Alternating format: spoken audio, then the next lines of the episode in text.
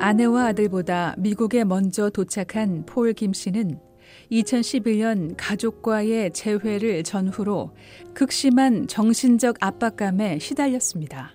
날 보고 알알 못 보던데 뭐 제일 첫번에 사람이 찝김 보고 알 해거리고 내가 몸이 야 그것만 해거리더라고 나왔지. 나 해거리 해거리라는 게 김 씨는 미국 정부가 처음에 권했던 도시가 아닌 플로리다로 온 배경에는 미국에서 자리 잡고 살고 있었던 사촌형이 있었기 때문이라고 말했습니다. 그 전에 미국에 도착하자마자 사촌형을 만나서요. 닥터고 또 서울대 졸업생이고 전쟁 때 나갔지. 내딱 친 사촌이란 말이야. 미국에 산다는 건 알았지. 어디서 사는지 몰랐던데 내가 중국에 와서야 찾았단 말이에요. 그 미국 목사를 통해서. 다행히도 중국에서 사촌 형과 연락이 닿았고 형은 자신이 살고 있는 플로리다로 오라고 권했습니다. 김 씨는 미국 난민들이 직장을 잡을 때까지 정부로부터 제공받는 서비스를 거의 받지 못했는데 그 이유는 사촌형 때문이었다고 말했습니다. 그다음에 나는 혜택을 못 받았어요. 왜냐면 여기 들어오면 뭐 무슨 뭐 이런 혜택이 조금 있잖아요. 사촌형이 저의 저거야 100만 불짜리 그 재정 보증을 뚝 써놨어요 나를. 재정적으로 날 보증한다는 게단 말이야. 정부 지원 없이도 처음엔 이 사실을 몰랐습니다. 공항에 마중 나왔던 형이 미국에서 전문 의사로 성공한 큰 부자라는 사실만 눈으로 확인할 수 있었습니다. 생긴 거랑 내랑 비슷하게 생겼어. 키도 내만 만나니까. 근데 뭐 노인을 만나봤지. 그러니까 나는 만나가지고 기다에 따라서 가니까는 뭐 그때 차도 좋은 거 타고 왔고 집이란 보니까 깜짝 놀랐지. 수영장도 있고 2층 집에 아주 뭐. 근데 거기 길 나가니까 거기 형네 집에 방이 뭐 빈방이 몇 칸짜리가 한 방 쓰라 그래서 그한병 쓰고 앉아있는데 뭐 이런 거가 있어. 무슨 서비스 그런 것도 모르지. 그다음에 데리고 가니까는 Social Security 받는 데 가니까는 Social Security 뭐 노동 허가 뭐 이건 내가 이나 서류 있으니까 그 형수가 영어 잘하니까 그게 해주지 뭐그다 지원 단체란 것도 모르고 살았지. 그죠? 최고급 승용차와 으리으리한 저택. 김 씨는 사촌 형과 형수가 운영하는 화초 공장에서 잡부로 일했습니다. 와서 이렇게 해주는데 기술을 안 배워줄 거야. 내. 눈으로 훔쳐보지. 한 달에 그저 800불밖에 안 주더라고. 그래서 왜 내가 800불밖에 안 주냐? 다른 너스들은 2,000불 이상인데 아, 집세도 안 내지. 너가 뭐 하나도 뭐 낼 것도 없는데. 그러니까 난 크레딧 아무것도 없잖아요. 세금 보고도 하는 게 없이. 그다음에 좀 지내보니까 이게 아니더라고. 근데 얼마나 계시다가 나오셨어요? 나는 한 달 있다가 나왔어요. 어, 길게 안 계셨나요? 와이프 오면서 일이 터졌죠. 돈은 적게 벌어도 중국으로 넘어온 아내와 아들의 탈북 비용은 사촌 형이 감당한다고 해 큰 염려가 없었습니다.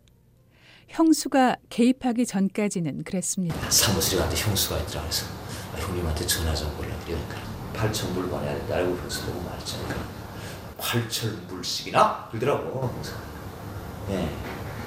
형하고 형수하고 싸움을 했단 말이야 내가 지금 그 8천 불 무슨 거기다 보낸다고 아주 뭐 일을 낸 거예요 지금 둘이서 형수의 반대로 가족의 탈출 비용을 스스로 구해야 했던 김 씨.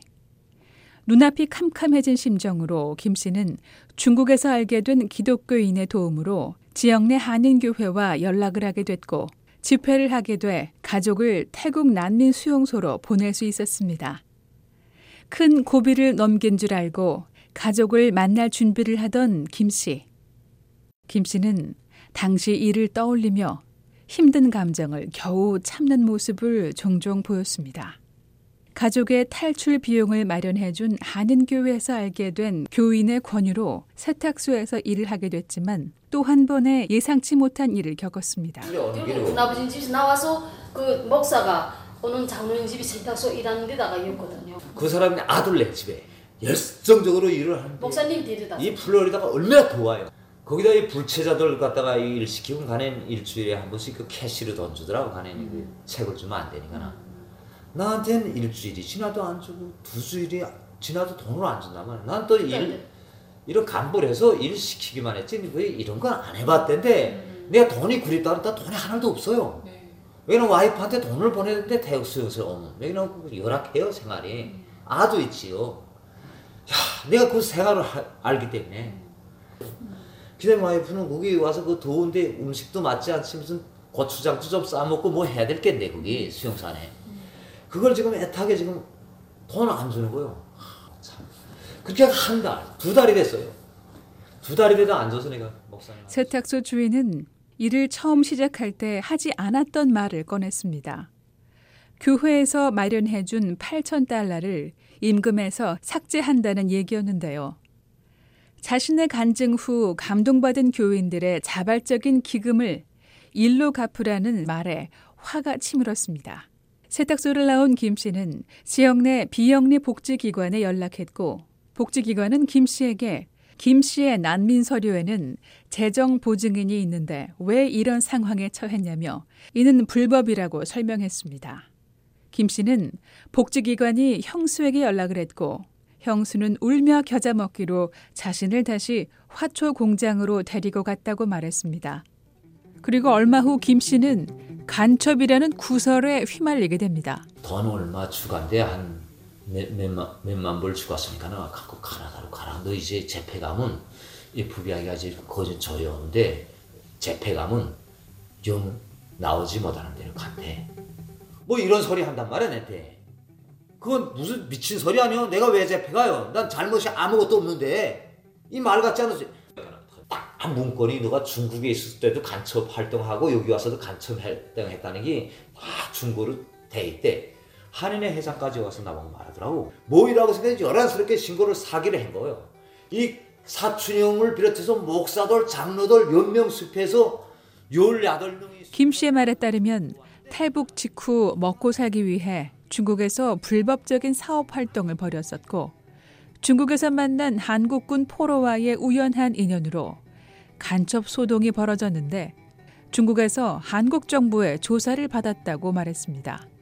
김 씨는 돈을 줄 테니 떠나라는 형수의 말을 자신이 듣지 않자 형수는 한인들을 동요시켰고 자신에게 간첩과 협박 등의 누명을 씌워 경찰에 신고까지 했다고 말했습니다. 결국 미 연방 수사기관에 조사까지 받게 됐는데요.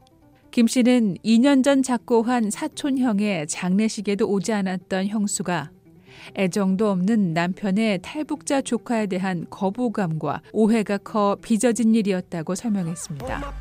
조사가 끝난 후 오해는 풀렸고 오히려 자신을 집단으로 고발한 한인들로부터 피해 보상을 받을 수 있었던 상황까지 갔었지만 김 씨는 모든 일을 덮고 아내와 재회한 후 템파로 이주했다고 말했습니다.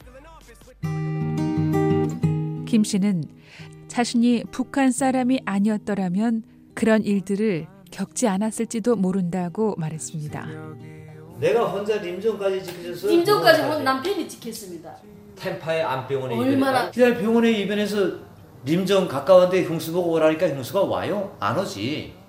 아 정말이잖아 손 붙잡고 사-. 너무 죄송하다고 너한테 너무 멋있어. 그러면서 김에서 날 보고 제발 고향의 할아버지면 이제 자기를 묻어달라고. 너무 사정해서 예 그렇게 해줘요 그 형사. 시간이 흐르면 사촌 형과 형수에 대한 원망도 모두 씻어버렸습니다. 소용돌이 같았던 시간들은 정리됐고 가족과의 재회도 이뤄지고 난 후 김씨 가족은 템파로 이사했습니다. 상처로 얼룩졌던 미국에서의 첫 정착지였던 올란도. 그러나 템파는 달랐습니다. 템파는 김씨 가족에게 미국 땅에서 뿌리를 내릴 수 있는 소중한 터전을 마련해 줬습니다. BOA 뉴스 장량입니다.